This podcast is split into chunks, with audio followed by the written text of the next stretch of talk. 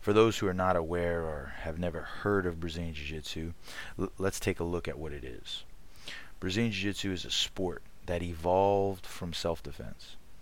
In Brazil, Jiu Jitsu is not called Brazilian Jiu Jitsu, it's simply called Jiu Jitsu.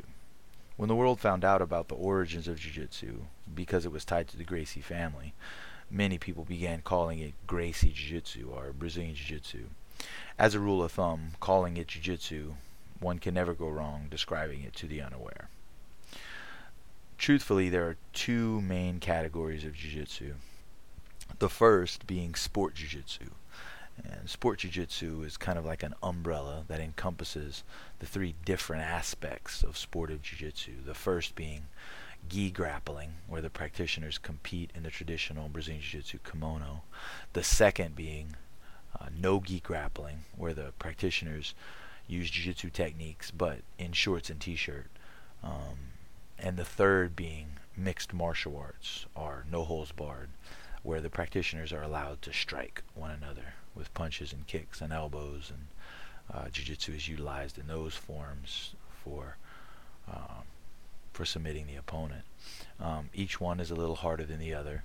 And the understanding of the student is to gradually grow through these different styles and levels of competition to eventually become effective with their martial art uh, against anyone, no matter what their uh, background or what their skill set may be.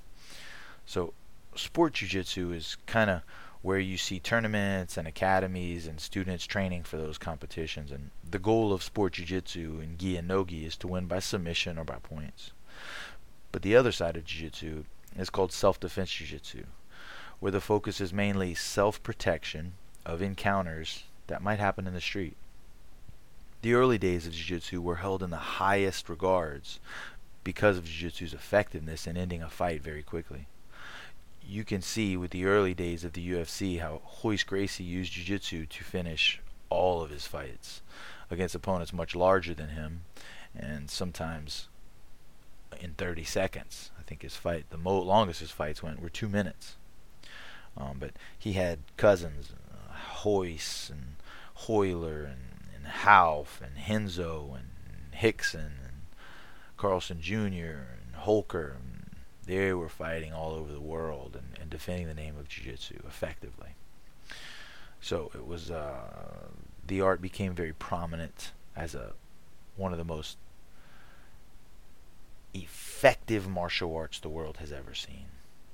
At that time, most or all of the competitors they were competing against knew nothing about ground fighting. And those that did, they did not know how to effectively finish a fight or stop someone from finishing the fight against them. As the years went on, competitors knew that in order to be effective in competitions, they'd have to learn what the Gracies and, and the other practitioners in Brazil were using for years if there's one thing that can be learned, it's it's that whether you're using sport or self-defense jiu-jitsu, either one can effectively finish a fight. As the popularity of jiu-jitsu rose in the United States and around the world, more and more organizations became born, starting with the International Brazilian Jiu-Jitsu Federation, or IBJJF for short, began holding events in Brazil and then the U.S. and Europe and now all over the globe. And it's reached a much broader audience and gone international. The IBJJF is who sanctions all of the black belts belting systems and sanctions the world championships, the Pan American championships, and is really the governing body for Brazilian Jiu Jitsu in the world today. And as more and more academies started, the amount of competitors increased. Without silencing the need for more competitions, other organizations like Abu Dhabi Combat Club or the ADCC became more mainstream. And they became one of the most elite organizations for submission grappling tournaments. Competitors attended as invitation only events. And with the popularity and effectiveness of Jiu Jitsu, the United States military and local law enforcement also became interested. Many black belt Jiu Jitsu coaches and practitioners also instruct the U.S. military in the art of self defense and hand to hand combat.